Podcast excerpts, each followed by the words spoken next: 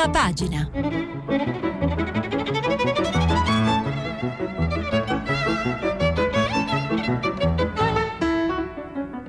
Questa settimana i giornali sono letti e commentati da Alberto Faustini, direttore dei quotidiani L'Adige e Alto Adige. Per intervenire telefonate al numero verde 800 050 333, sms WhatsApp anche vocali al numero 335 5634 296. Buon giovedì e sempre buona lettura. Cominciamo subito con i titoli dei principali giornali italiani. Sulla stampa impeachment, il Senato assolve Donald Trump.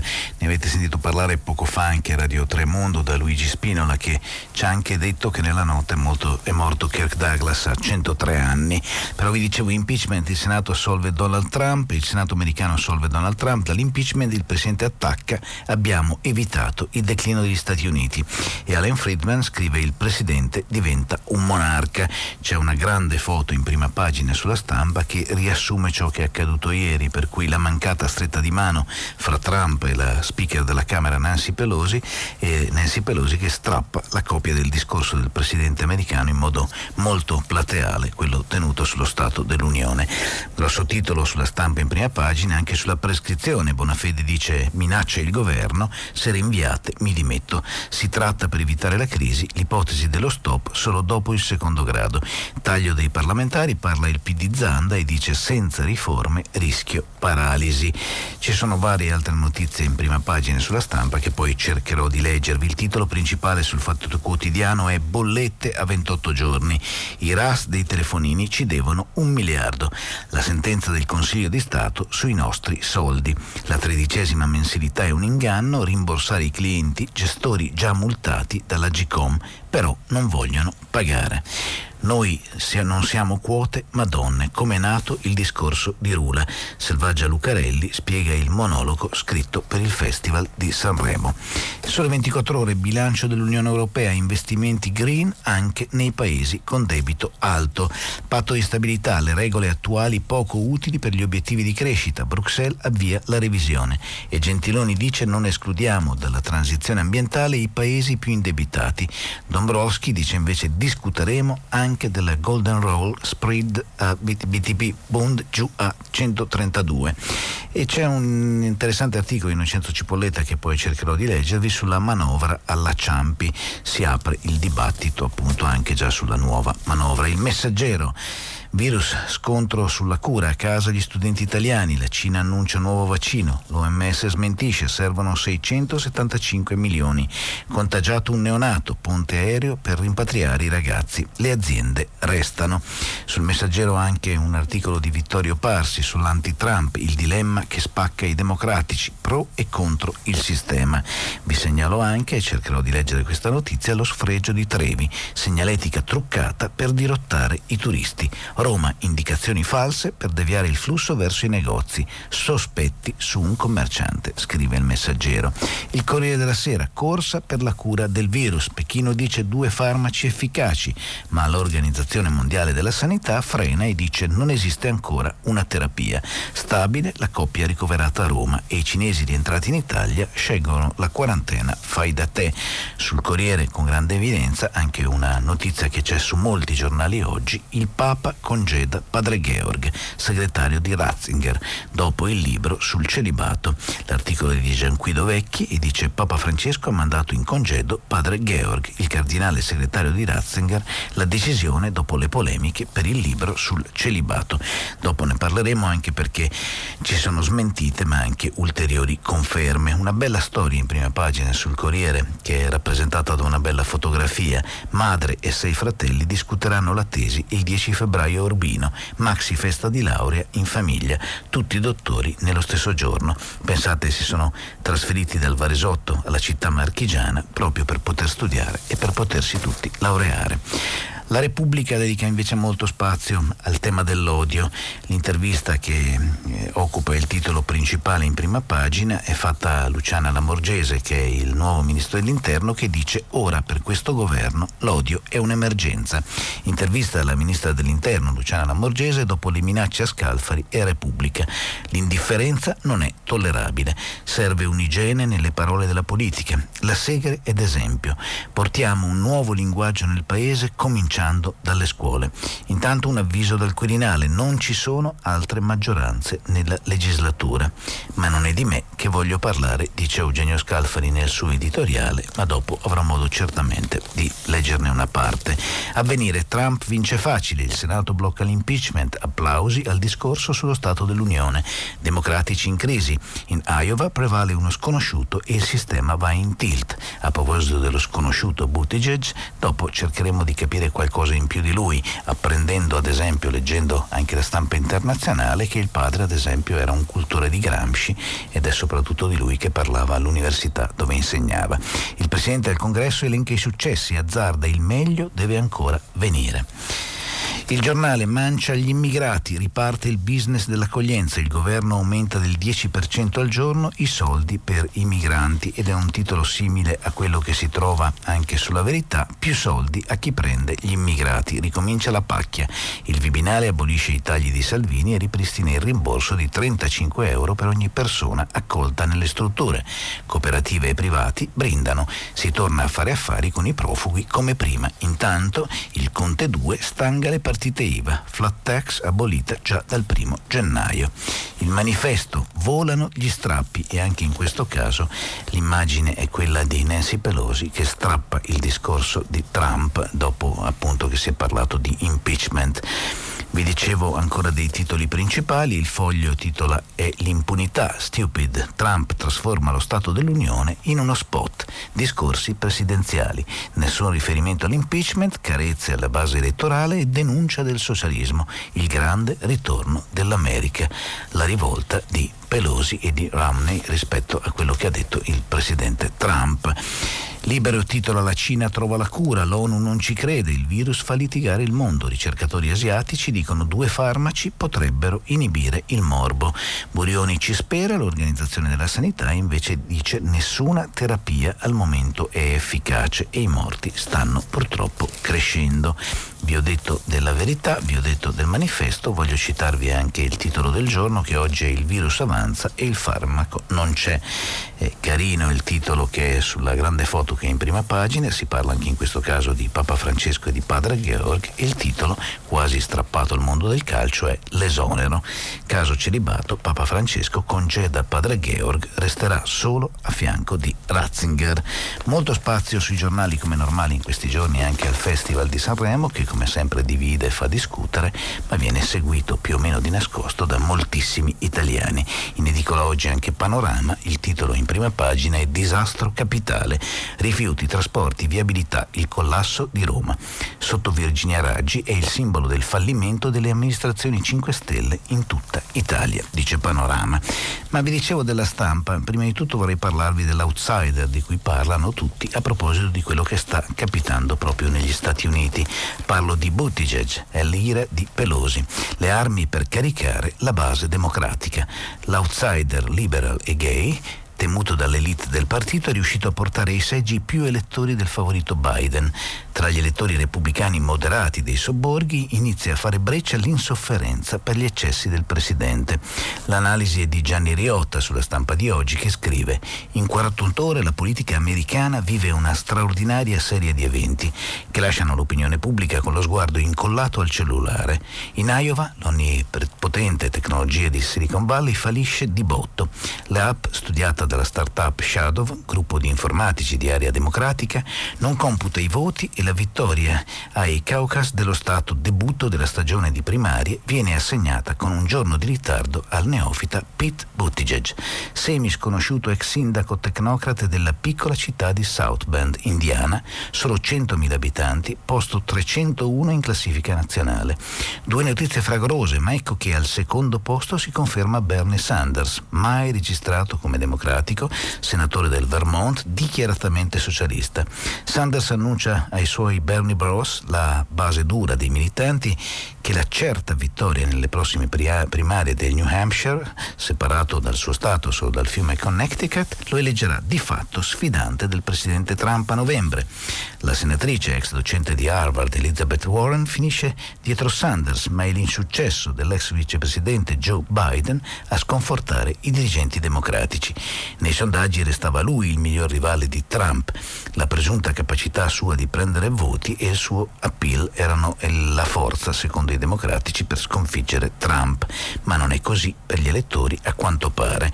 E la vittoria di Buttigieg, ex manager McKinsey, veterano delle forze armate in Afghanistan, gay sposato da tempo, fa temere agli analisti che la base afroamericana, soprattutto tra gli anziani, conservatrice sul piano morale, volti le spalle al partito. Il caos del voto ritardato, il tramonto di Biden, due leader controversi come appunto Buttigieg e Sanders, secondo Riotta, spaventano i democratici.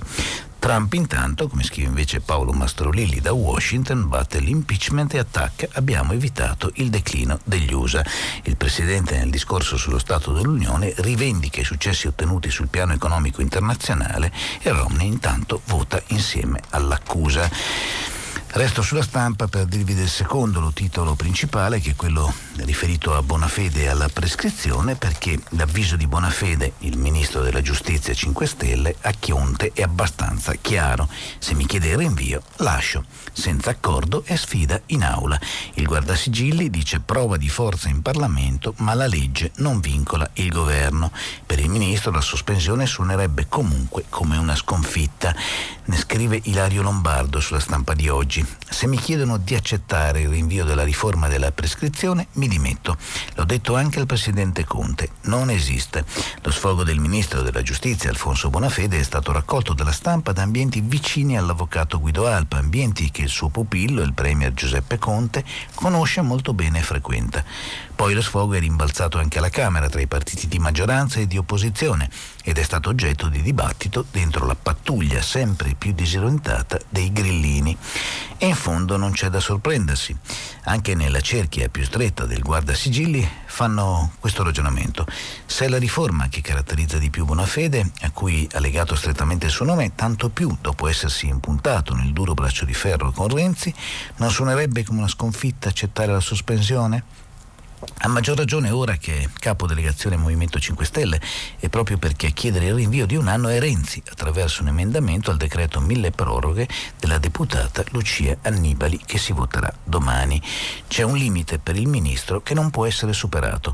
Per il resto è pronto a sedersi a discutere, protetto dalle garanzie di mediazioni offerte da Conte. Bonafede assicura che come ulteriore prova di disponibilità entro dieci giorni porterà in Consiglio dei Ministri la riforma del processo penale per non lasciare lasciare in un limbo eterno gli imputati. Dentro potrebbe essere contenuto il lodo Conte bis, anche detto la scaletta, partorito dall'omonimo del premier e deputato di Leu Federico Conte. In pratica prevede il blocco della prescrizione solo in caso di doppia condanna, in primo e secondo grado. Con la soluzione in appello la prescrizione invece tornerebbe a correre. È un compromesso che anche gli uffici di Via Renul avevano suggerito al ministro e sul quale si sarebbero ormai orientati tre partiti su quattro 4 della maggioranza. Manca solo in questo caso il via libera di Renzi. Comunque continua la trattativa tra PD e 5 Stelle e ora l'EU prova a convincere Renzi. Sul Fatto Quotidiano vi segnalavo questa interessante inchiesta sulle bollette a 28 giorni, i RAS dei telefonini che ci devono un miliardo rimborsi per tutti o arrivano le multe, scrive Patrizia De Rubertis. La sentenza del Consiglio di Stato ribadisce che i colossi delle telecomunicazioni che hanno lucrato un miliardo sui clienti devono indennizzarli in automatico. I clienti del grande inganno della fatturazione a 28 giorni vanno rimborsati con una modalità automatica. È l'unica multa inflitta a dicembre 2017 dalla Gcom a Team Vodafone, Wind 3 e Fastweb per aver imposto la tredicesima mensilità in più all'anno che ha causato un aggravio dei costi per i consumatori dell'8,6% e un guadagno di un miliardo per i gestori. Resta fissata a poco meno di 500 mila euro a società, vale a dire la metà di quanto sancito inizialmente. Queste le decisioni del Consiglio di Stato che prese lo scorso luglio sono state pubblicate ieri in merito ai ricorsi sull'eccentricità della bolletta 28 giorni, presentati rispettivamente da Vodafone e dell'Agicom, ma negli scorsi mesi Palazzo Spada ha già rigettato i ricorsi delle altre tre compagnie coinvolte. La sentenza non si può però definire rivoluzionaria, la sua unica evidenza è dimostrare che i big delle telecomunicazioni, nonostante siano stati già multati, non si sono ancora adeguati al richiamo dell'Agicom, rendendo i rimborsi automatici, vale a dire l'unico meccanismo che riuscirà a riequilibrare la tutela degli utenti che, loro malgrado, si sono ritrovati in una situazione alterata da un aumento dei prezzi non trasparente e che il Consiglio di Stato ha giudicato sleale. Sembra magari una cosa di poco conto, ma riguarda ognuno di noi, visto che ognuno di noi ha un telefonino in tasca. E a proposito del telefonino in tasca, vado a leggervi il caffè di Massimo Gramellini oggi sul Corriere. Immaginate se tutti avessimo un'arma in tasca, liberi di indirizzarla contro i passanti.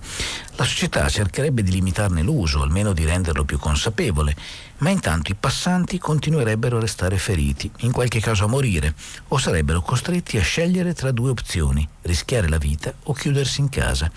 Fuori di metafora, tutti abbiamo un telefono in tasca e la possibilità di caricarlo di parole d'odio da sparare addosso agli altri. Per imparare a usarlo in modo più consapevole ci vorrà del tempo ed è illusorio pensare di estirpare l'invidia e il rancore dalle viscere dell'uomo. Ma intanto i bersagli di quelle parole continuano a restare feriti e in qualche caso a morire, come il vigile bresciano suicidatosi dopo il linciaggio in rete di cui ha scritto ieri Paolo Di Stefano e come tante altre persone fragili, irrise per una caratteristica fisica o per un errore commesso era ad esempio il caso del vigile. Anch'esse, come i passanti della metafora, sono costrette a scegliere tra il rischiare la vita, restando sui social, o il chiudersi in casa, cioè abbandonarli.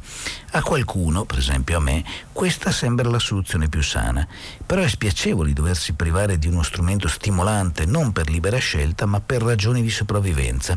Così vorrei pubblicare un annuncio indirizzato a psicologi e individui pensanti in genere. AAA cercasi giubbotto anti-insulto strumento che consenta di passeggiare in mezzo all'odio del mondo senza farsi troppo male. Vi avevo detto che sul Sole 24 Ore c'è una, eh, dire, una riflessione di Innocenzo Cipelle, Cipolletta che propone una manovra alla Ciampi e scrive Cipolletta. Si potrebbe richiedere ancora per il coronavirus che certamente deprimerà l'economia cinese mondiale con effetti sul commercio internazionale e quindi sul nostro paese. Di motivi per chiedere maggiore elasticità ce ne sono e ce ne saranno sempre. Quello che dobbiamo chiederci è se l'elasticità ottenuta sia poi stata di grande aiuto al nostro Paese. La risposta è quantomeno dubbia. Non si può negare che senza forse avremmo avuto una crescita ancora inferiore all'attuale, ma certo è che l'attuale crescita non suscita entusiasmi quanto utilizzo della flessibilità e quindi c'è da domandarsi se questa strategia sia utile al nostro Paese. Vale allora la pena di fare un ragionamento diverso diverso ricollegandosi a quanto fece a suo tempo Carlo Azeglio Ciampi per far entrare l'Italia nell'euro. Poiché il disavanzo pubblico era allora aggravato da una forte e crescente spesa per interessi che il Paese pagava a causa dei rischi di continue svalutazioni della lira, propose una tassa transitoria che potesse ridurre il disavanzo pubblico in modo da consentire alla lira di entrare nell'euro e che sarebbe stata in parte restituita una volta che entrati nell'euro avessimo ridotto la spesa per interesse. La scommessa di Ciampi riuscì e l'Italia entrò nell'euro, mentre il disavanzo pubblico si ridusse grazie al calo della spesa per interessi. In seguito a quella manovra l'Italia conseguì un avanzo primario elevato, tale da assicurare un'automatica riduzione del peso del debito pubblico. Poi purtroppo i governi successivi spesero gran parte di quell'avanzo primario e l'Italia tornò a ballare, nuovamente a causa dei crescenti interessi da pagare sul debito pubblico, questa volta generati dallo spread. È riproponibile una manovra alla Ciampi? Credo proprio di sì, dice Innocenzo Cipolletta sul Sole 24 Ore di oggi. Oggi l'Italia ha uno spread a oltre 130 punti base, mentre altri paesi europei come Spagna e Portogallo stanno ben al di sotto. Se l'Italia accettasse di ridurre il disavanzo pubblico di almeno un punto percentuale di PIL, magari facendo scattare la clausola di salvaguardia dell'IVA e o attraverso una riduzione di spesa pubblica, potremmo beneficiare subito di una riduzione dello spread almeno di 70 punti, che si tradurrebbe, almeno in parte, in spazio di manovra della spesa pubblica, mentre l'emersione di un maggiore avanzo primario potrebbe generare veramente una riduzione del peso del debito pubblico. Sul messaggero vi avevo promesso che vi avrei raccontato questa curiosa storia dello sfregio di Trevi. Trevi, la beffa dei segnali per accaparrarsi turisti. Roma, le false indicazioni per Fontana fanno deviare il flusso verso gli esercizi commerciali. Oscurati i cartelli del comune, sospetti sul titolare di un negozio di alimentari. Io so chi è stato, potrei anche dire di averlo visto, lo sappiamo tutti, perché qui va in scena da tempo una guerriglia. Quella tra i commerciali commercianti di una zona nevralgica del centro di Roma per accaparrarsi il maggior numero di turisti. Da dietro il bancone del bar, dove lavora da anni, in via della Stamperia, un dipendente spiega così il caso delle indicazioni stradali fai da te per Fontana di Trevi, che sono apparse di fronte alla sede dell'AIFA, l'Agenzia Italiana del Farmaco, all'inizio di via della Panetteria, e che ieri mattina gli impiegati dell'ufficio decoro del Campidoglio hanno provveduto a rimuovere in fretta e furia dopo che le immagini hanno fatto il giro dei social bollando ancora una volta la capitale come una città facile da offendere. Chi è o chi sono i responsabili? si chiede il messaggero. Dalle prime ricostruzioni, dietro l'ultimo oltraggio al decoro pubblico, si nasconderebbe la mano di qualche commerciante di via della panetteria, stanco di non fare affari perché la strada vicina via della stamperia per l'appunto, privilegiata dalle insegne regolari, raccoglie abitualmente il passaggio di un maggior numero di turisti. È questa l'ipotesi dei vigili urbani che stanno indagando sul caso. Sembra un po' un film di Totò e Peppino. Allora vi dicevo di padre Georg perché su questo volevo affidarmi al Corriere della Sera che scrive Francesco allontana padre Georg, il segretario di Ratzinger congedato dalla casa pontificia, ma il Vaticano dice nessuna sospensione. Il sospetto non confermato covava da giorni. Dov'è finito? si chiede il Corriere. Finché ieri mattina alcuni media di lingua tedesca dal tag esposta all'agenzia viennese Cat Press hanno rotto gli indugi. Francesco ha mandato in congedo da tempo indeterminato l'arcivescovo Georg Genschwein, prefetto della Casa Pontificia. Passa qualche ora prima che la Santa Sede risponda con una smentita affidata al portavoce Matteo Bruni. Nessuna sospensione, non ho alcuna informazione in tal senso. L'assenza di Monsignor Genschwein durante determinate udienze nelle ultime settimane è dovuta ad un'ordinaria ridistribuzione di vari impegni e funzioni del prefetto, che ricopre anche il ruolo di segretario particolare del Papa Emerito. Eppure il mistero della scomparsa resta, scrive ancora Gian Guido Vecchi sul Corriere della Sera di oggi.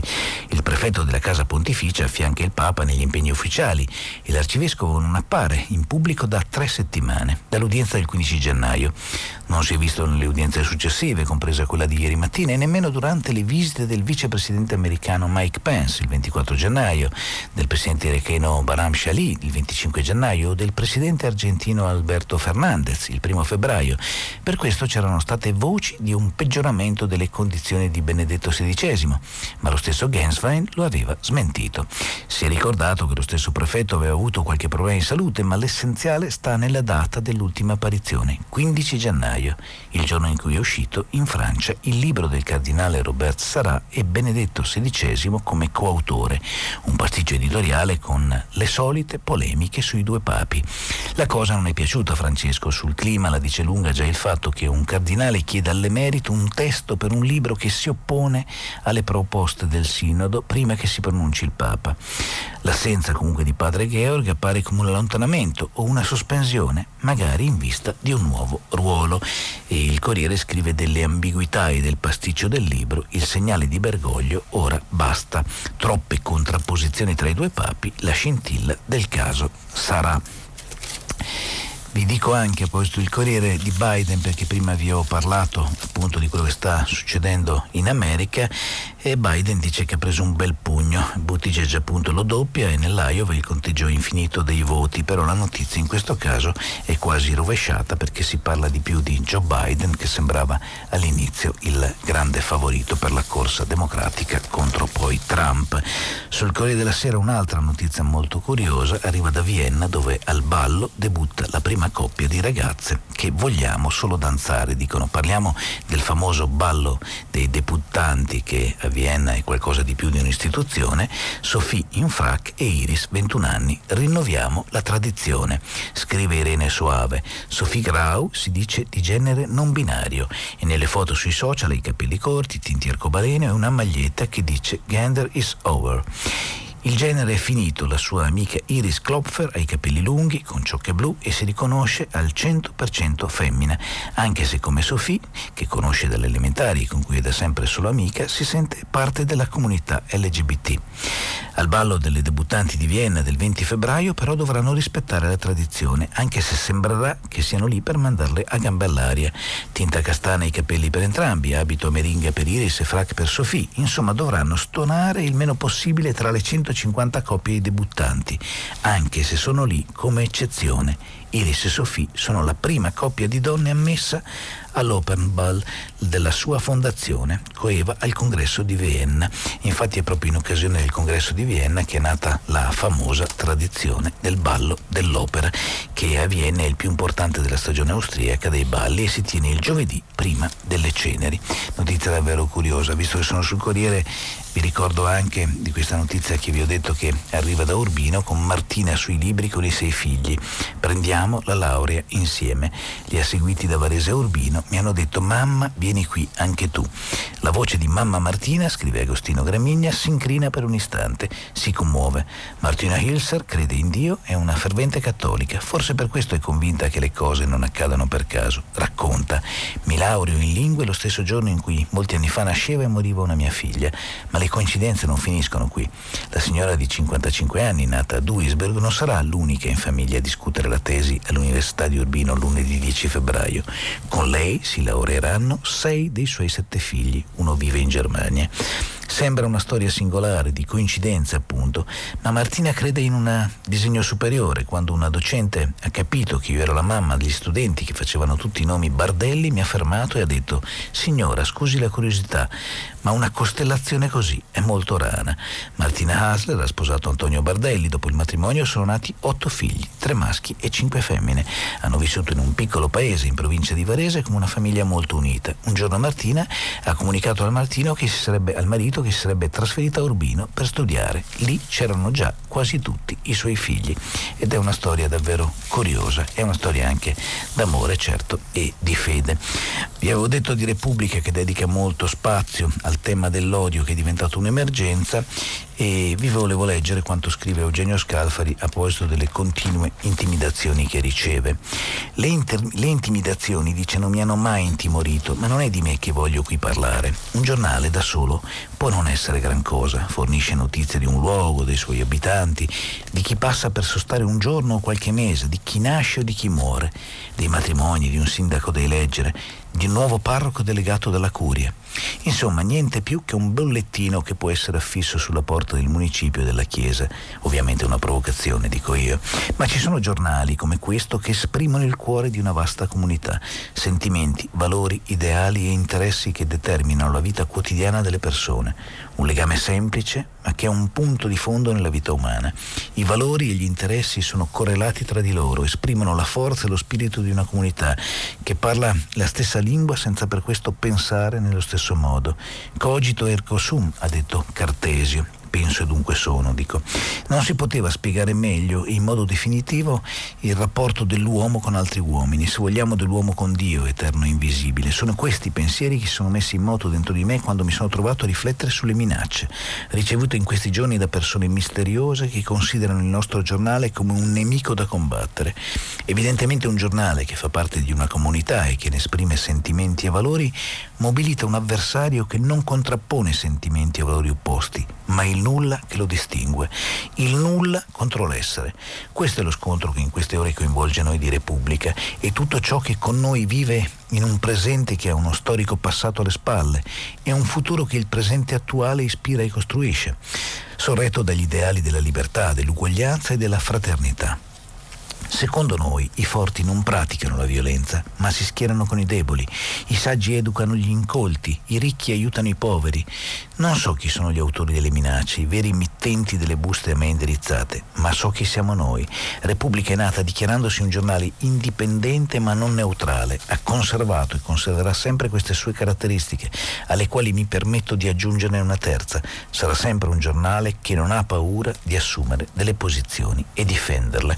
E vi dicevo di questa intervista alla ministra Lamorgese che dice non si può essere indifferenti. L'odio è ormai un'emergenza. La ministra dell'Interno interviene dopo le minacce a Scalfari e Repubblica e dice non voglio rassegnarmi a questa cultura imperante. Di Salvini non parlo, dice la ministra, ma la politica tutta, a prescindere dagli schieramenti e dalle legittime convinzioni personali, ha bisogno di una igiene delle parole e dei comportamenti, anche perché la progressiva assuefazione ha già fatto danni. Dopo le minacce arriva anche la solidarietà di Mattarella. E Repubblica nel mirino, la Digos prosegue le indagini sulle lettere anonime. Pico, eh, un plico sospetto arriva dalla Germania anche al leader del PD Zingaretti. La scritta nazista di Mondovì, gli insulti a Liliana Segre il disprezzo del diverso dimostrano che è stato superato un argine. Anch'io, dice ancora la ministra Lamorgese, sono stata oggetto di messaggi di questo tipo dopo aver autorizzato lo sbarco dei migranti della Open Arms. Era un atto dovuto. Bisogna coinvolgere le famiglie, le scuole, i social network e anche migliorare la formazione dei nostri agenti di polizia. Vi voglio leggere mm, su avvenire eh, ciò che passa e quel che resta, è l'editoriale di Giorgio Ferrari che parla della caotica rincorsa Dem at Donald e il meglio dice deve ancora venire e si riferisce a una frase pronunciata proprio da Donald Trump al culmine del discorso sullo Stato dell'Unione dove più che l'America, scrive, ha celebrato e esaltato se stesso, forte di dati economici e occupazionali positivi e di un risultato politico scontato, ma comunque rimarchevole, che affossa al Senato l'impeachment voluto dai democratici e lo proietta tutto tondo nella corsa alla rielezione del 3 novembre prossimo. In compenso il peggio per i democratici è già avvenuto fin dalle prime ore di ieri e non si sta parlando solo della debacle tecnologica nell'Iowa dove un malfunzionamento del meccanismo di voto digitale ha ritardato il riposo del caucus, riportandolo indietro di almeno un secolo. Qui si parla della palese frammentazione nella squadra dei pretendenti alla nomination, che fino a questo momento appare come un organismo smembrato, la cui somma delle parti darebbe forse il profilo perfetto del candidato in grado di battere Donald Trump, ma che nei singoli aspiranti rileva soltanto una somma di debolezze, a cominciare, come abbiamo visto anche su altri giornali, da quella di Joe Biden.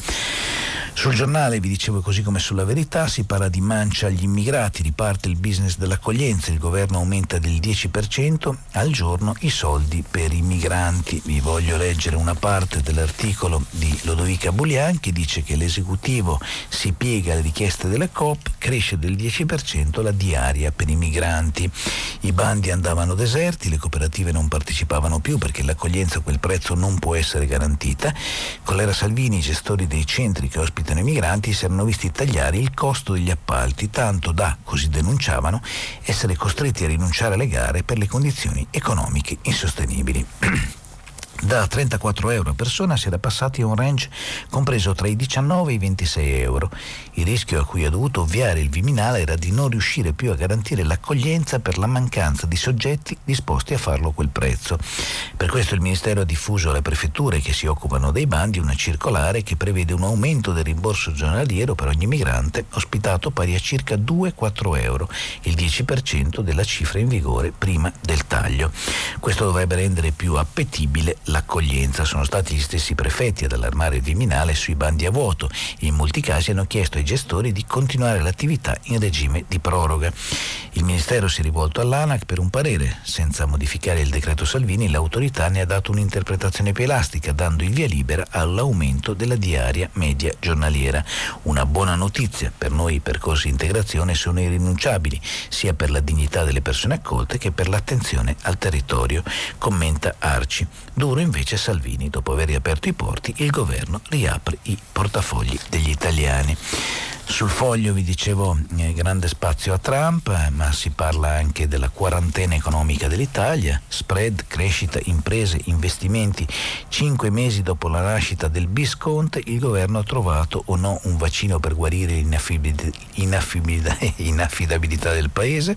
L'Europa non è più un tabù, ma il rischio di, dell'Italia oggi si misura sulle certezze del diritto. Occhio, dice il direttore del foglio. Su Libero vi segnalo anche un'intervista a Fontana, il governatore della Lombardia, che parla del requiem dell'autonomia dicendo che il governo imbroglia.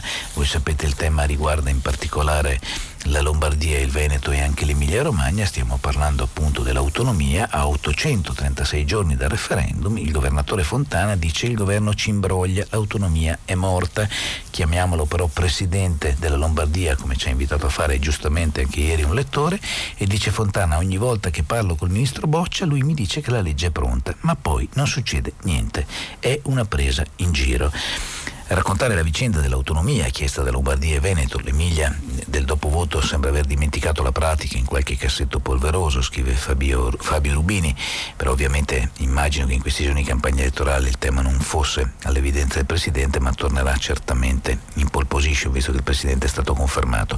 In tutti i casi pare di essere accanto a una di quelle bancarelle che fanno il gioco delle tre carte, col ministro Boccia che le sposta e con Fontana e Zaia che si affannano a star dietro agli abili movimenti per provare ad azzeccare la carta giusta.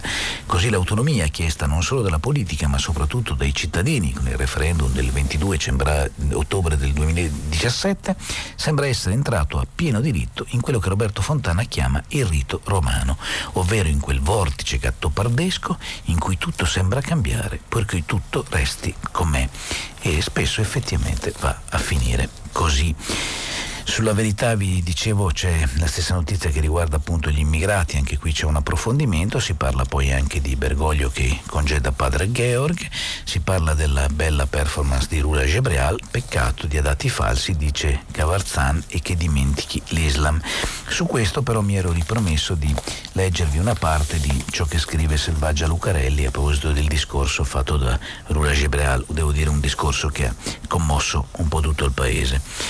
Scrive la Lucarelli sul Fatto Quotidiano, non avevo mai incontrato Rula Gebreal fine, fino a dieci giorni fa. Mi aveva telefonato una volta per ringraziarmi di un articolo sul Fatto in cui la difendevo dagli attacchi dei sovranisti lovorosi ed ero rimasta colpita da quella gentilezza inattesa. Ma leggiamo l'altra parte dell'articolo di Selvaggia Lucarelli che appunto è dedicato anche, se volete, non solo al discorso di Rula ma anche al fatto che le due colleghe si sono conosciute in questa occasione. Poi ho realizzato che mi stava chiamando da lontano, perdonate l'incipit da provincia Lotta, modello Amadeus, quando dice che sognava fin da bambino di fare Sanremo, anche perché io non sognavo fin da bambina di ricevere una telefonata da Roulet Gabriel e neanche di partecipare a Sanremo, cosa quest'ultima che ovviamente non è vera, ma visto che non è comunque avvenuta, fingo di essere superiore alle sirene del festival, così come gli scontri su Groupon. Mi era sembrata simpatica Rula quella volta, meno agita e maestrina di come appare in tv tv. E qui già inciampo nel primo pensiero scivoloso, perché mai una donna preparata, col piglio giusto e l'aria cazzuta dovrebbe essere maestrina. Se fosse un uomo direi diremmo autorevole. Insomma, mi sono resa conto che guardandola in tv l'avevo giudicata quasi da maschio, da maschio superficiale, di quelli che se una è brava e si fa valere in un dibattito tirando fuori le unghie deve essere per forza anche un po' rompipalle. Poi non l'ho più sentita fino a dieci giorni fa, quando mi ha chiesto di incontrarci a Milano. Ti devo chiedere una cosa. Il giorno dopo io e lei eravamo nel bar di un hotel davanti a un bicchiere di vino rosso eh, biologico di cui Rula ha fotografato l'etichetta perché ne era innamorata. E io lì ho pensato che una donna che fotografa l'etichetta di un vino non può essere maestrina. Una maestrina controlla il livello di solfiti, mica si innamora di un vino. In realtà Rula mi stava fregando, come quegli uomini che ti versano mezzo bicchiere di champagne in più di un ristorante scelto con cura per poi chiederti la mano o un assegno circolare, insomma quello per cui ti hanno invitato lì. Lula mi stava lentamente seducendo. Tra una chiacchiera e una battuta mi stava conquistando col talento della grazia, col suo affetto avvolgente, affetto che ogni tanto dispensava anche a vecchi amici incrociati per caso al bar. L'ho visto abbracciare un sacco di persone quella sera. Ed ecco che racconta il coraggio di Rula per noi donne. Siamo somme, non quote, ci ricorda la Lucarelli.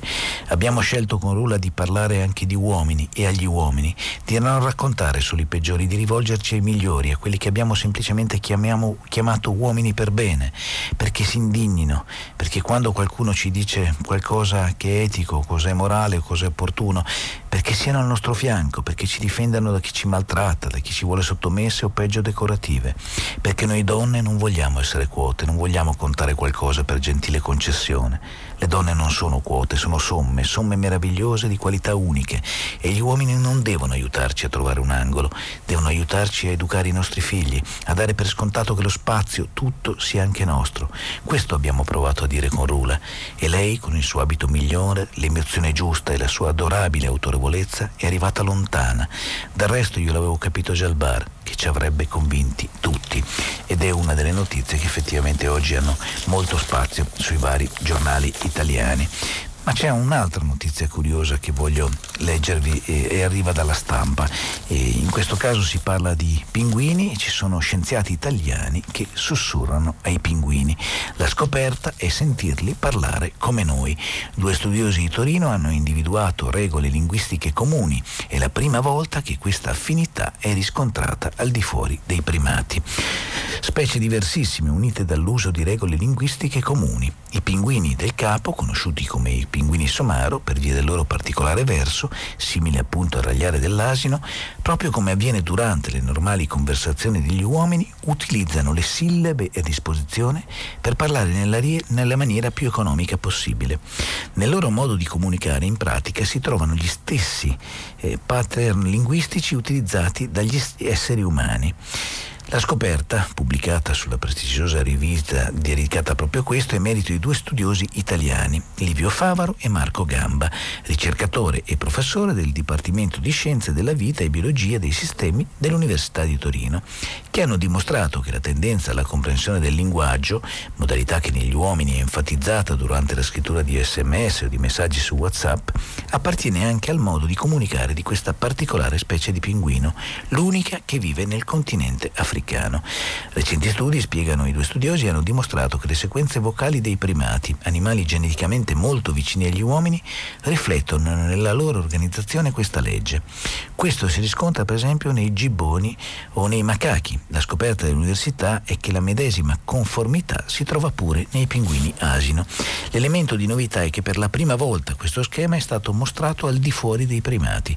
I maschi dei pinguini del capo, durante il periodo riproduttivo, producono delle vocalizzazioni vocalizzazioni costituite da diverse tipologie di sillabi, associandole a dei movimenti. Si tratta di vocalizzazioni definite ad effetto che hanno due tipi di funzione.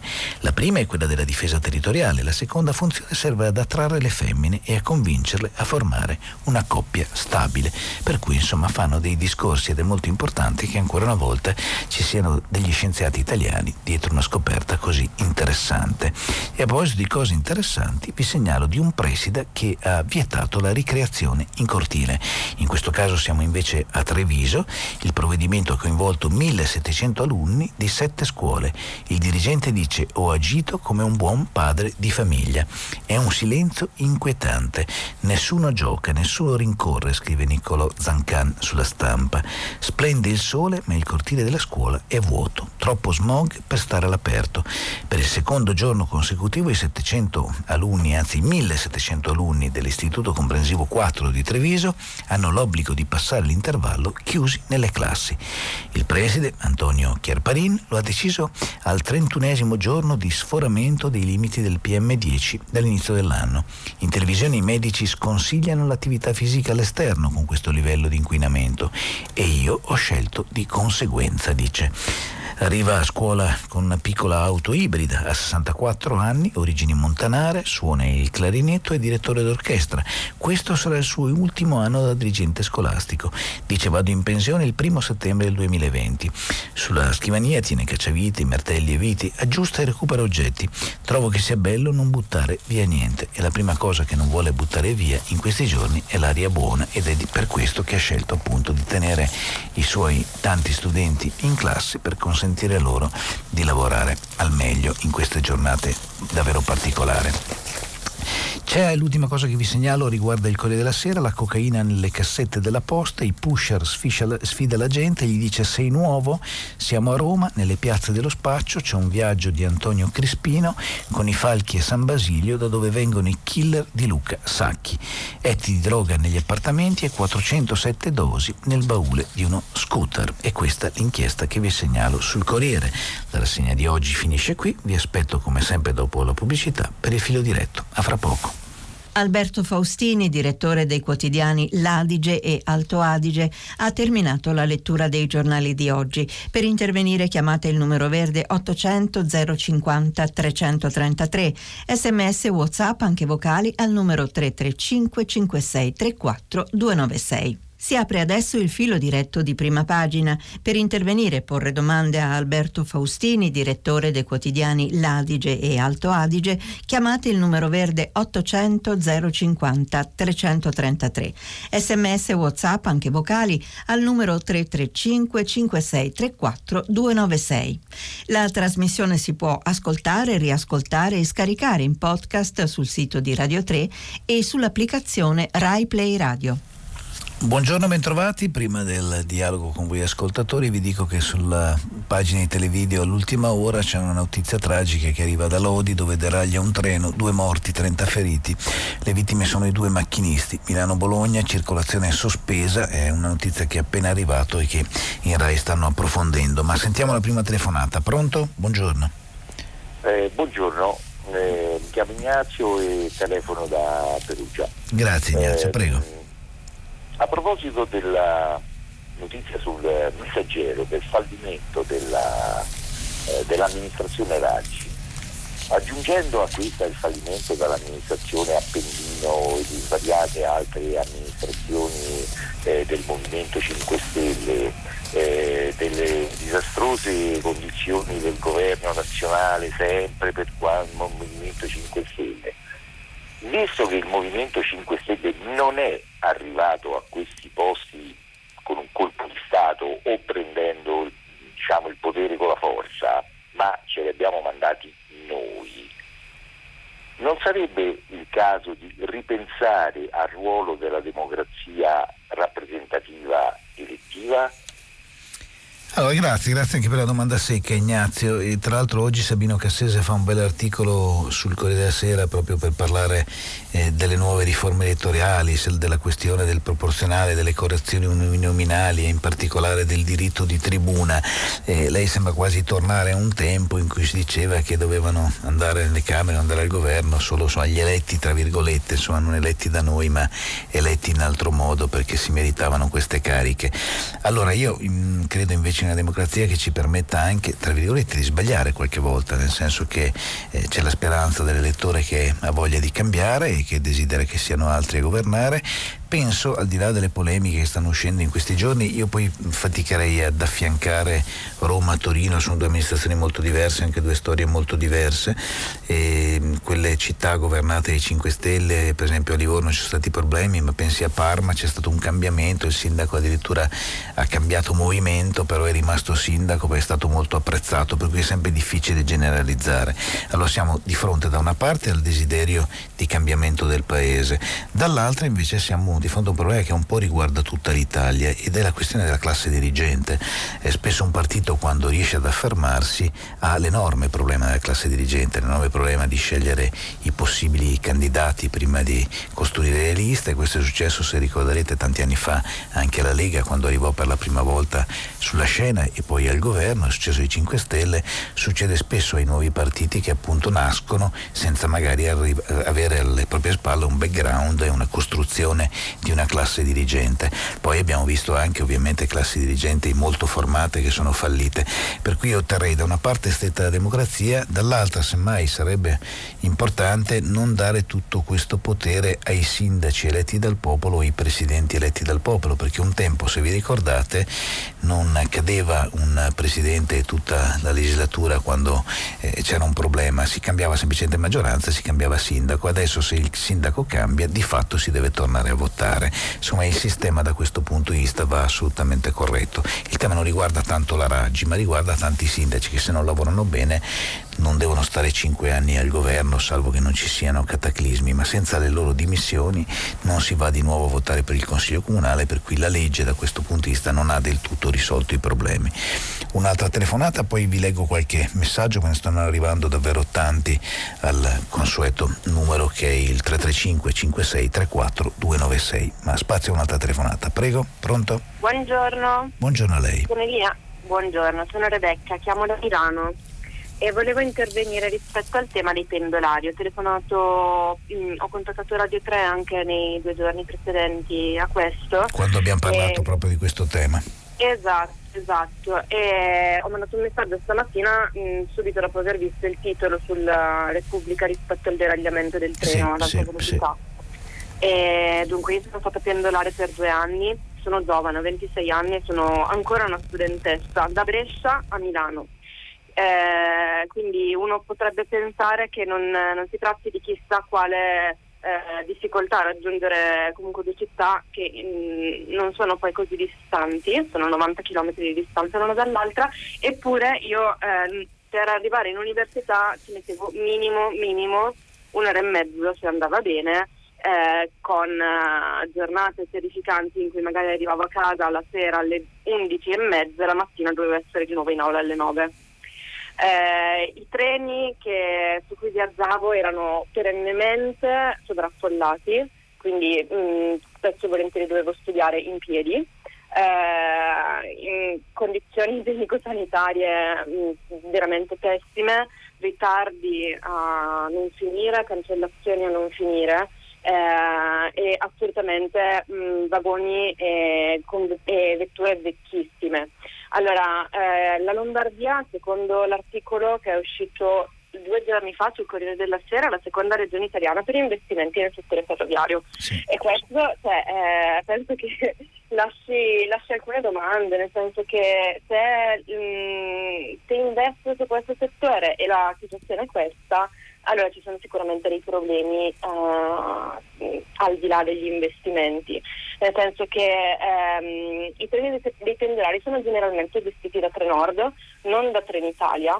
Era uscito, non so se l'anno scorso, comunque un po' di tempo fa, un rapporto non saprei dirle nemmeno su quale quotidiano, eh, che dava esattamente le percentuali dei treni soppressi dei, dei ritardi eh, dei treni di Trenord e si stava sull'ordine dell'80% eh, di treni in ritardo, ma con ritardi superiori a 20, 30, 40 minuti. Grazie Rebecca, io quello che posso dirle in questo caso è che mi auguro non solo che i vertici delle ferrovie private e nazionali ascoltino, ma che ascolti anche il Ministro, perché le migliaia e migliaia di pendolari che ogni giorno eh, attraversano il nostro paese, magari in tratti molto brevi per andare a lavorare, per andare a studiare, come nel suo caso quando stava raccontando poco fa, eh, voglio dire, meritano un servizio migliore. Qui stiamo parlando di un servizio pubblico, stiamo parlando, l'abbiamo detto anche ieri, di un servizio sociale di fatto, per cui non può funzionare in questo modo. Lei non può passare tutta la sua giornata su un treno, al di là della tragedia di, di, di Lirodi che ci pone anche il grande tema della sicurezza. Eh, stiamo parlando di quella che è forse un'emergenza invisibile, però pensi a quante persone ogni giorno si spostano sui treni e quante persone sono perennemente ritardo, quanti giorni, quanti mesi, quanti anni di vita si perdono in treno perché si arriva in un posto in un altro in ritardo. Pensi a quante persone devono partire molto prima perché hanno il terrore di non riuscire ad arrivare eh, al momento giusto a un appuntamento. Banalmente sentivo anche l'intervista che proprio l'altra sera su Radio 3 si faceva a, all'attore Capolicchio che raccontava il suo incontro con Streller raccontando che era partito un giorno prima perché temeva che il treno arrivasse in ritardo. Non è da paese paese civile. Leggo qualche messaggio. Buongiorno, sono sconvolto per notizie di Roma per accapararsi clienti turisti. Simbolicamente mi trasmette un senso di disperazione, la disperazione di chi non ha tradizione. Mi dice Sergio da Verona. Io aggiungo e di chi non ha rispetto, anche se devo dire sembra un sistema tipicamente italiano, quello di spostare i cartelli. È incredibile comunque anche come in ogni singola città ci sia magari una via dalla quale tutti passiamo per raggiungere un determinato monumento e nessuno frequenti la via che è semplicemente accanto a quella. In merito alle foibe, mi scrive Elena, sia Marcello Veneziani che Filippo Facci hanno scritto due severi articoli in merito alla riunione dell'AMPI che nega questo dramma e Facci conclude ieri su Libero che gli italiani non hanno il problema di dimenticare, sminuire, rimuovere, come disse tempo fa Mattarella, ma hanno il problema di sapere perché delle foibe gli italiani sanno poco o nulla e ora la ricostruzione della verità storica dovremmo cederla all'AMPI. Devo dire che in questi due giorni ho letto notizie di questo tipo, ho raccontato anche delle polemiche che ci sono state perché è stata delegata di fatto al Senato all'AMPI la ricostruzione di quella giornata, ho anche raccontato quanto sia necessario aprire un, una grande luce sulla storia delle foibe, ho spiegato anche ieri perché Mattia Felti scriveva sulla stampa citando Mughini che, che, molti di noi sono venuti a conoscenza eh, in tarda età delle foibe, perché è una tragica storia che è stata spesso nascosta, non solo dimenticata. Mi dice Giuseppe invece eh, che apprezza la notizia sulla decisione del, del, dirigente scolastico di Treviso che appunto ha deciso di lasciare in classe i, i, ragazzi per non farli uscire all'aria perché l'aria non era esattamente respirabile. Dice bravo il dirigente che, che prende una giusta decisione, la ringrazio Giuseppe. C'è anche, eh, devo dire chi, ma non ha firmato, dice tanto clamore per cosa? La ricreazione nella maggior parte delle scuole si fa in classe. Questa però è un'altra ragione, nel senso che quando non c'è un cortile che permette ai ragazzi di uscire in estrema sicurezza, allora si assiste in classe. In questo caso invece siamo nella zona di Treviso dove c'è un bellissimo cortile dove sarebbe bello prendere un po' d'aria, ma sarebbe ancora più bello poter respirare aria buona. Un'altra telefonata, pronto? Eh, buongiorno, mi chiamo Egidio, sto parlando di Catania. Buongiorno. Egidio. la mia umana vicinanza eh, alle vittime di questo tragico incidente. Ai macchinisti di Lodi, sì. Eh, sì. Allora, volevo parlare dell'autonomia differenziata. Ho sentito uh, stamattina, eh, lei aveva detto che il Presidente Fontana aveva detto che eh, è arrabbiato perché lo stanno prendendo in giro in quanto l'autonomia differenziata a lui richiesta eh, ancora non, non, se ne vede niente. Nonostante che ecco, il, il, il, Presidente Fontana dimentica che ancora i, i livelli essenziali di assistenza non sono stati approvati.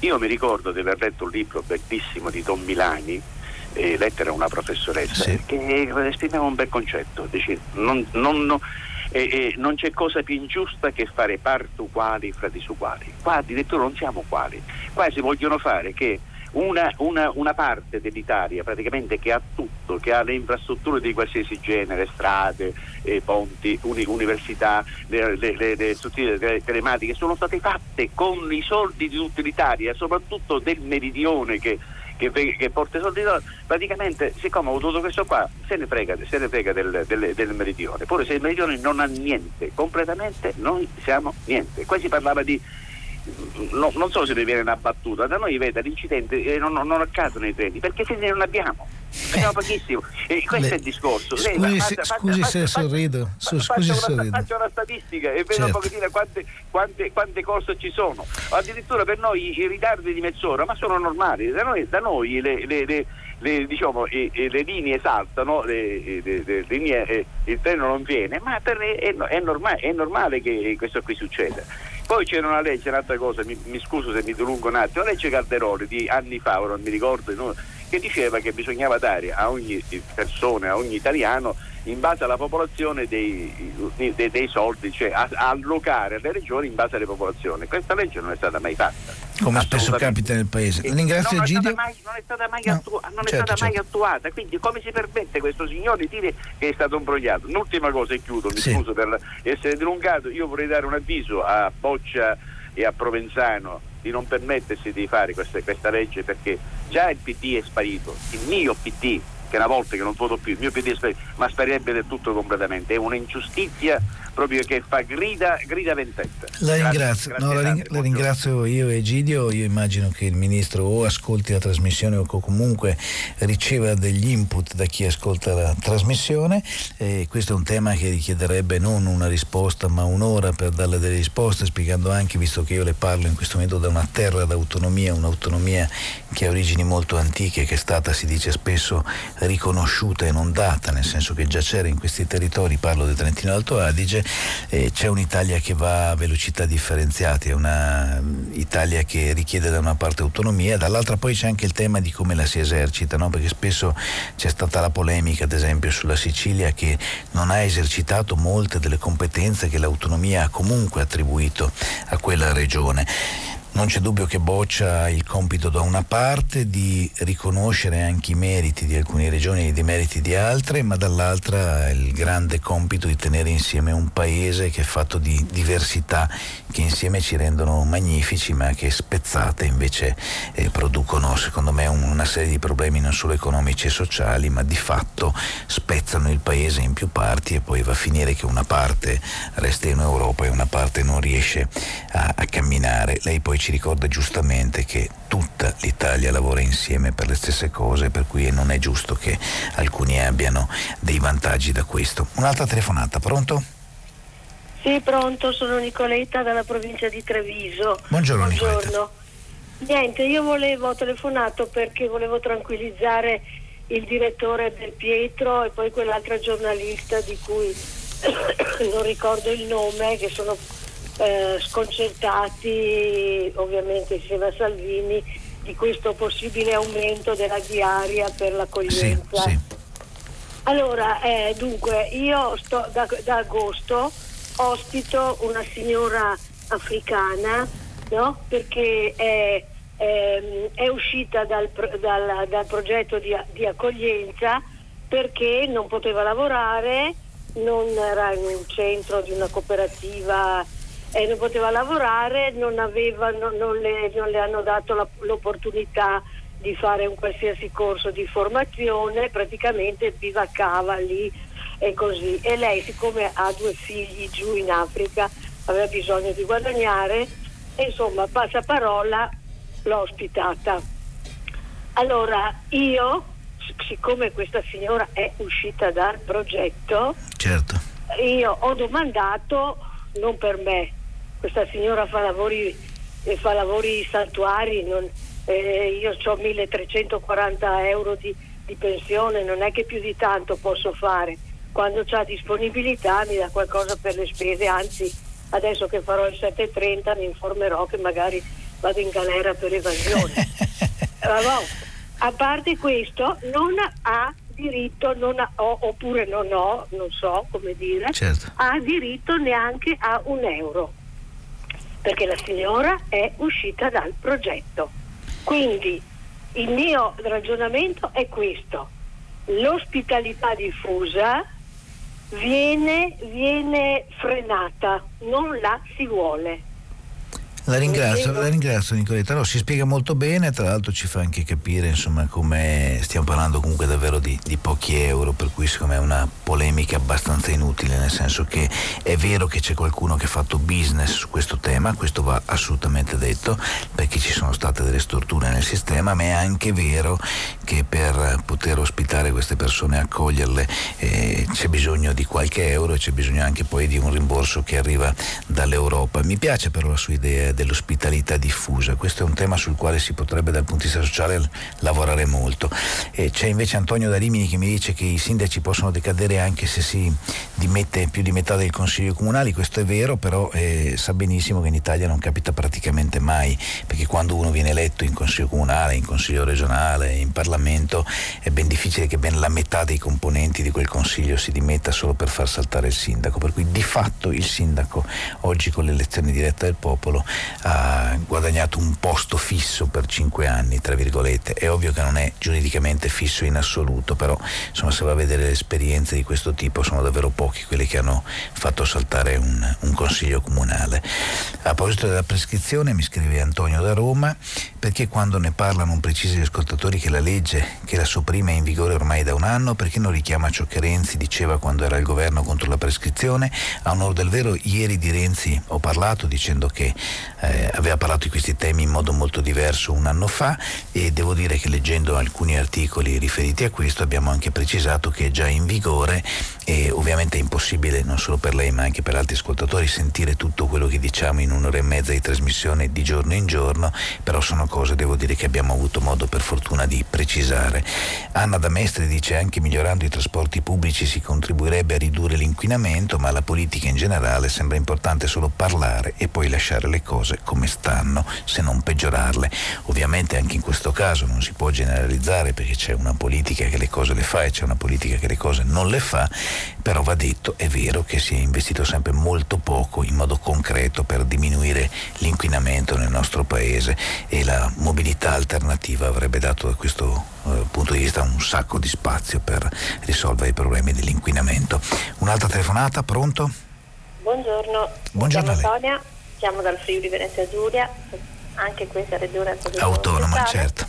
Autonoma e di soldi delle tasse, ieri c'era stata una telefonata in cui si parlava appunto dell'aumento delle tasse che potrebbe portare a un miglioramento dei servizi. Beh, io non sono d'accordo perché eh, vedo come vengono spesi questi fondi, ad esempio nella nostra virtuosa regione eh, sono stati spesi molti soldi negli ultimi anni per migliorare, abbellire e fornire le scuole delle, insomma, delle nuove, per mettere a norma, eccetera. Peccato che in seguito all'ultimo sisma eh, in Umbria eh, le norme sull'antisismicità siano nuovamente cambiate, per cui io sono un insegnante, vedo moltissime scuole che hanno dovuto sgombrare scuole nuove trasferirsi in eh, eh, moduli eh, prefabbricati eh, veramente insufficienti da ogni punto di vista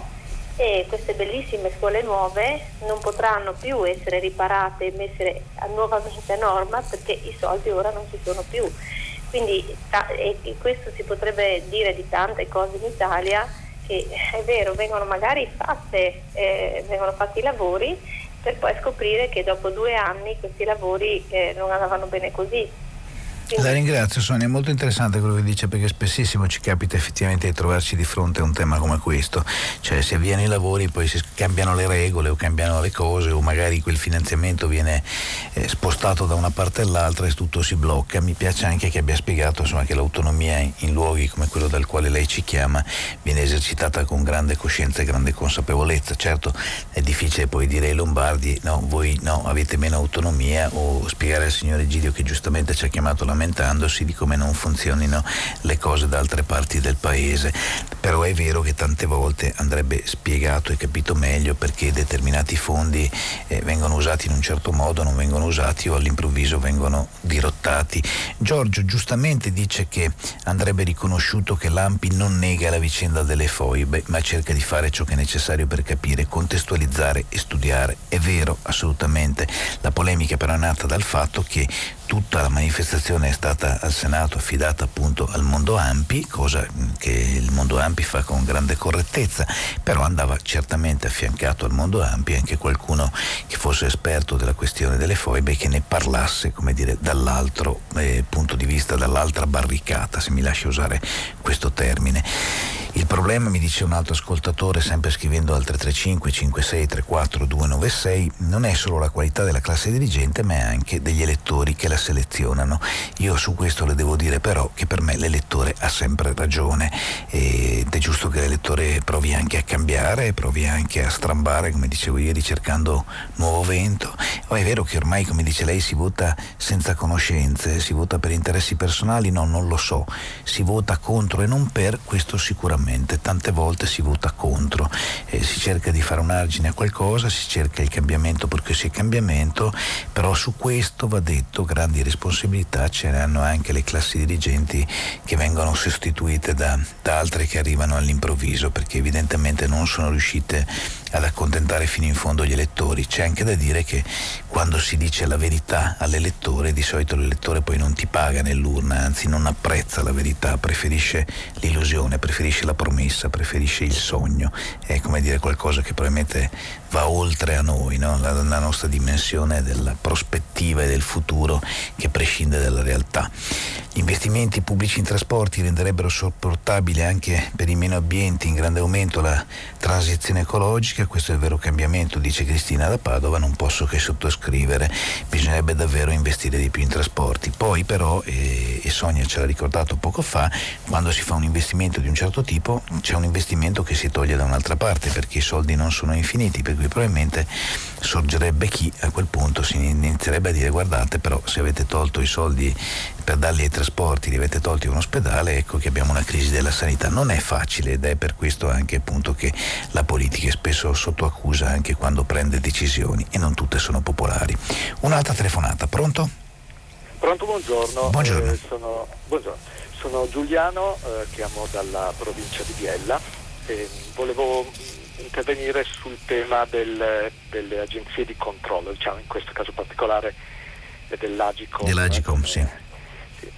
Ehm, che tra l'altro mi pare sia legata anche al Corecom che sono pure eh, localmente eh, esatto, dovrebbero esatto, controllare. Esatto. Allora io eh, a questo riguardo ho avuto un'esperienza molto lunga e, e, tortuosa perché ho avuto dei problemi con una mancata installazione da parte della Telecom di una DSL, poi una, il, il mancato funzionamento della linea fissa eh, ho cercato di, di, questo due anni e mezzo fa, eh, quasi tre anni fa, ho cercato di entrare in contatto con la Telecom i numeri che, di cui adesso non mi ricordo non potevano intervenire, non si capiva bene perché, non, eh, non ho chiamato più volte, non ho fatto niente, ho mandato dei eh, messaggi posta certificata, sempre la Telecom, a questo punto ho scritto anche al Corecom, eh, il Corecom ha ignorato totalmente la mia comunicazione eh, sono passati altri mesi, eccetera, continuano ad arrivare bollette, chiuso, bloccato il pagamento delle bollette, sempre chiamato la Telecom, nessuna risposta, nessun... Ehm, fino a che ho, scritto di nuovo all'Agicom questa volta eh, con il, diciamo, il meccanismo piuttosto complicato perché bisogna compilare un certo modulo particolare, modulo D, adesso non ricordo esattamente. Insomma, fatto tutto, dopo qualche mese questo a maggio è arrivato a maggio del, la convocazione a ottobre eh, di due anni fa e a maggio de, dell'anno scorso finalmente l'udienza, questa diciamo eh, buona, ben fatta perché fatta in videoconferenza, quindi almeno una cosa semplice, hanno dovuto cambiare, era un'altra regione tra l'altro. È arrivata la condanna quindi durante l'udienza della Telecom al pagamento di una discreta cifra.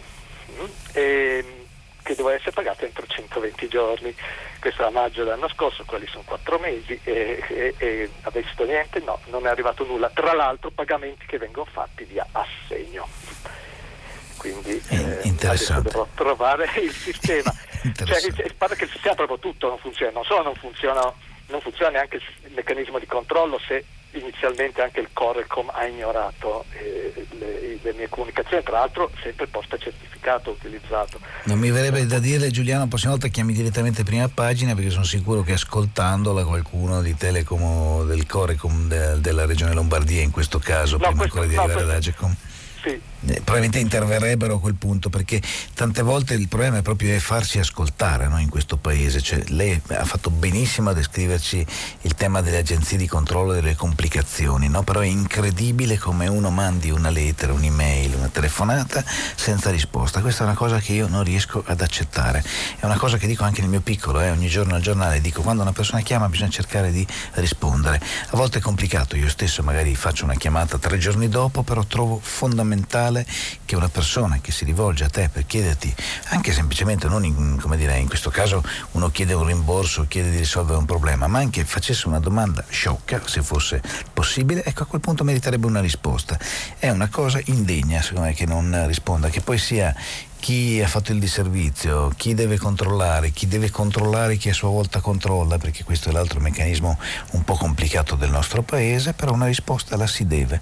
È una cosa davvero che non riesco ad accettare. Spero che nel frattempo la vicenda si sia chiusa, ma spero anche che qualcuno, magari avendo ascoltato la sua telefonata, oggi ne approfitti per chiederle scusa se lavora o al Corancom eh, dell'Emilia Romagna o comunque all'Agicom o a Telecom. Si deve avere un bel coraggio e scagliarsi contro la prescrizione dice Giancarlo, dei processi quando grazie alla stessa e grazie all'abilità degli avvocati eh, qualcuno ha evitato il giudizio finale. Eh, adesso io non so se si riferisca a uno o un altro parlamentare, in questo caso non so se si riferisca a Renzi, ma potrebbe riferirsi a Berlusconi di un tempo.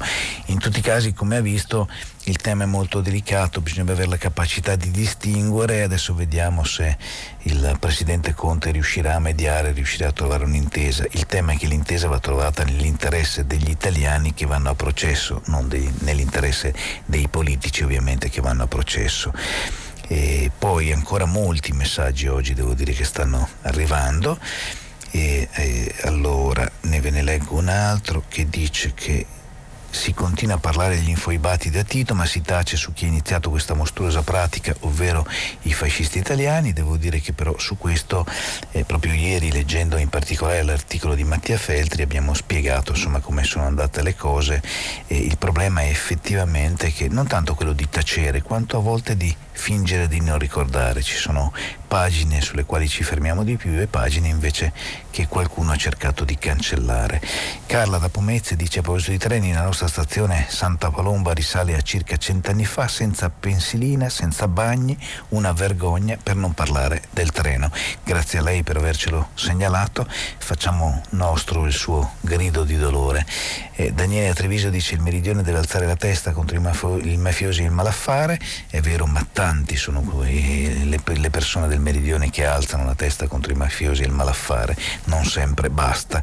Mi scrivono invece con tutti i disoccupati italiani perché ci preoccupiamo di quello che succede a Prato, se si riferisce alla notizia eh, che ci dice che a Prato rischia di andare in tilt eh, tutto il sistema delle fabbriche che sono anche basate molto eh, sugli operai che arrivano dalla Cina, io devo dire che invece dobbiamo preoccuparci perché riguarda il tema tutta l'imprenditoria italiana e di fatto l'economia del nostro paese. Un'altra telefonata, pronto?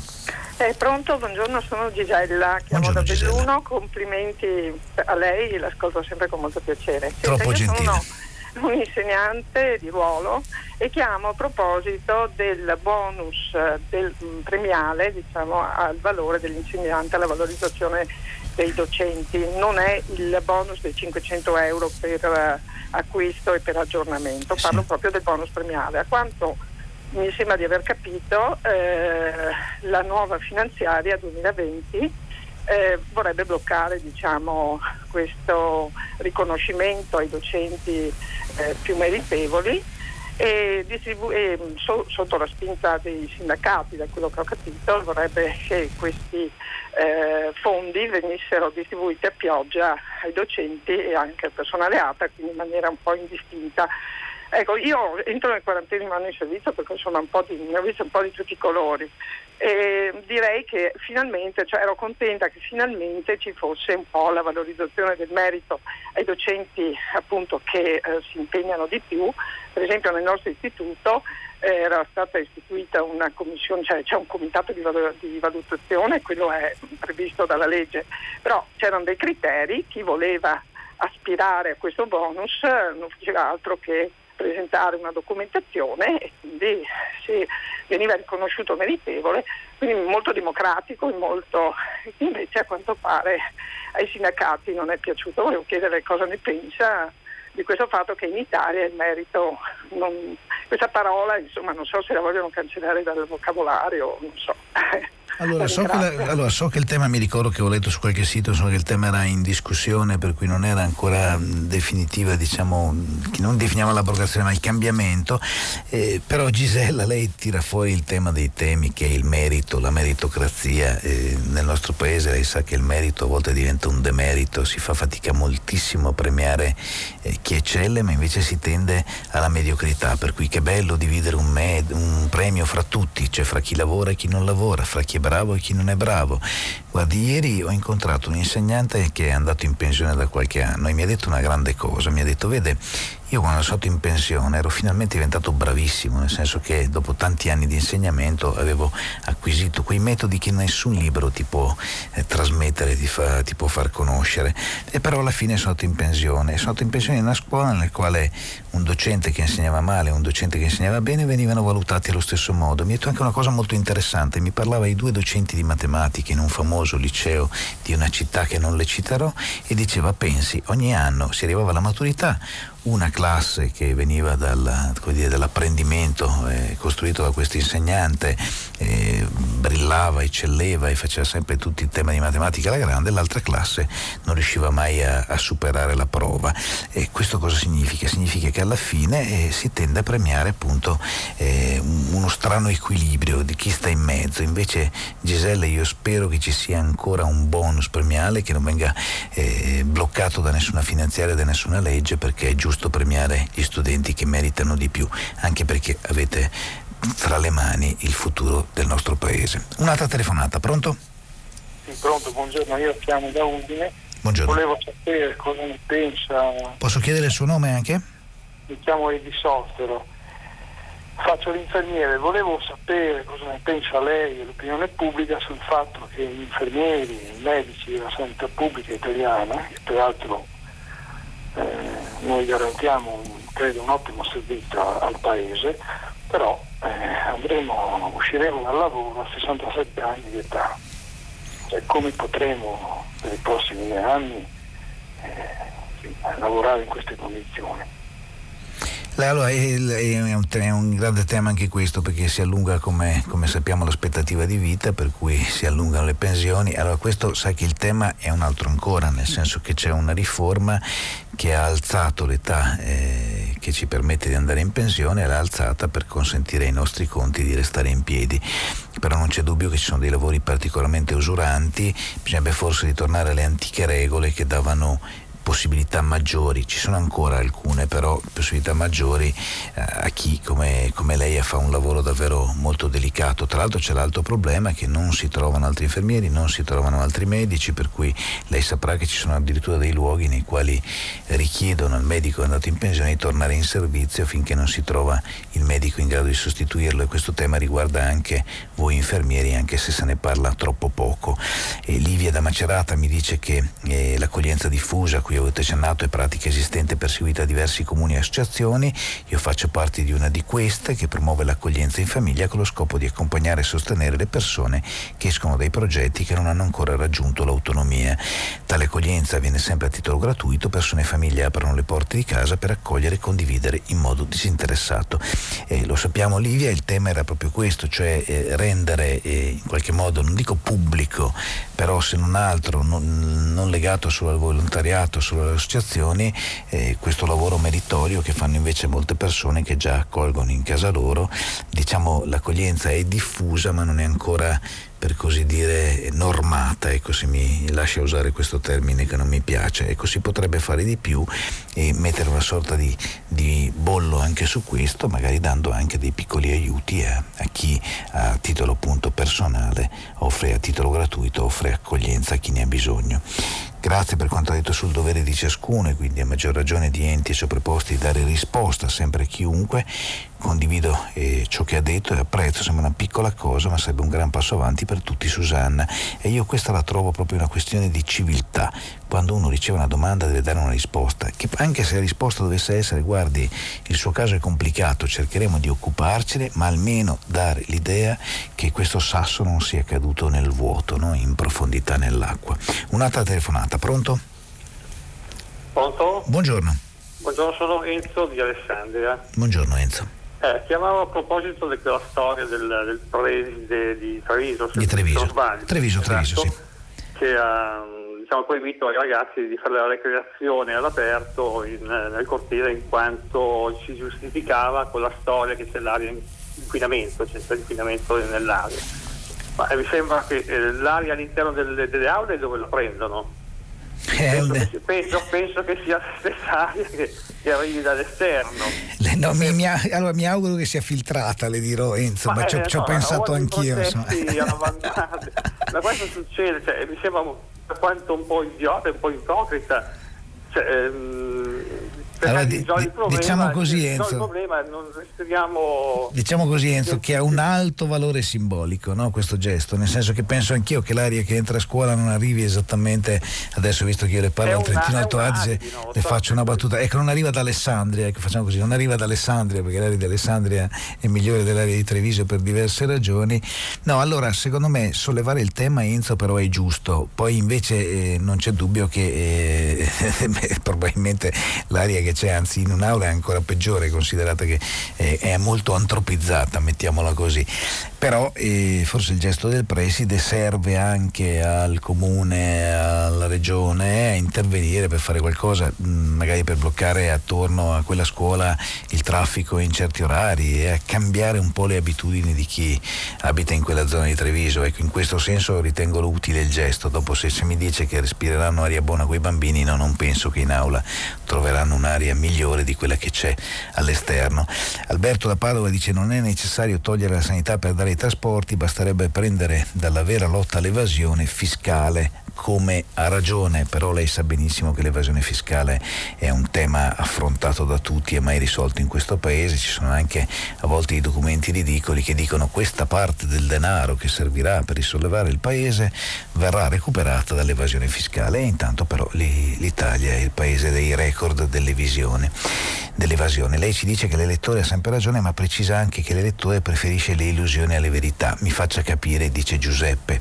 No, io dico una cosa diversa, dico che l'elettore ha sempre ragione perché col voto decide del futuro di un comune, di una regione, di un Parlamento. Dico, ed è questa è una statistica provata, che spesso tutti noi quando andiamo a votare ci affidiamo più ai sogni di chi ci propone magari delle cose impossibili, più a chi ci dice la grande verità. Le faccio un esempio concreto, visto che poco fa parlavamo di pensioni degli infermieri. Eh, pensi al caso Fornero e pensi anche a, a quello che ha detto poi Monti. Era impossibile, come dire, eh, votare chi ci aveva detto la verità e poi si tende a non farlo. Sto sforando con i tempi, mi rimprovereranno, per cui vi chiedo scusa. Noi ci fermiamo qui, dopo il giornale radio Nicola La Gioia conduce pagina 3 a seguire le novità musicali di Primo Movimento. Alle 10 come sempre tutta la città ne parla, sono proprio curioso di vedere quale argomento oggi tireranno fuori dalle vostre telefonate e dalla nostra lettura. Buona giornata e a domani. Alberto Faustini, direttore dei quotidiani L'Adige e Alto Adige, ha letto e commentato i giornali di oggi. Prima pagina è un programma a cura di Cristiana Castellotti, in redazione Maria Chiara Beranec, Natascia Cerqueti, Manuel De Lucia, Marco Pompi. Posta elettronica, prima pagina chiocciolarai.it. La trasmissione si può ascoltare, riascoltare e scaricare in podcast sul sito di Radio 3 e sull'applicazione Rai Play Radio.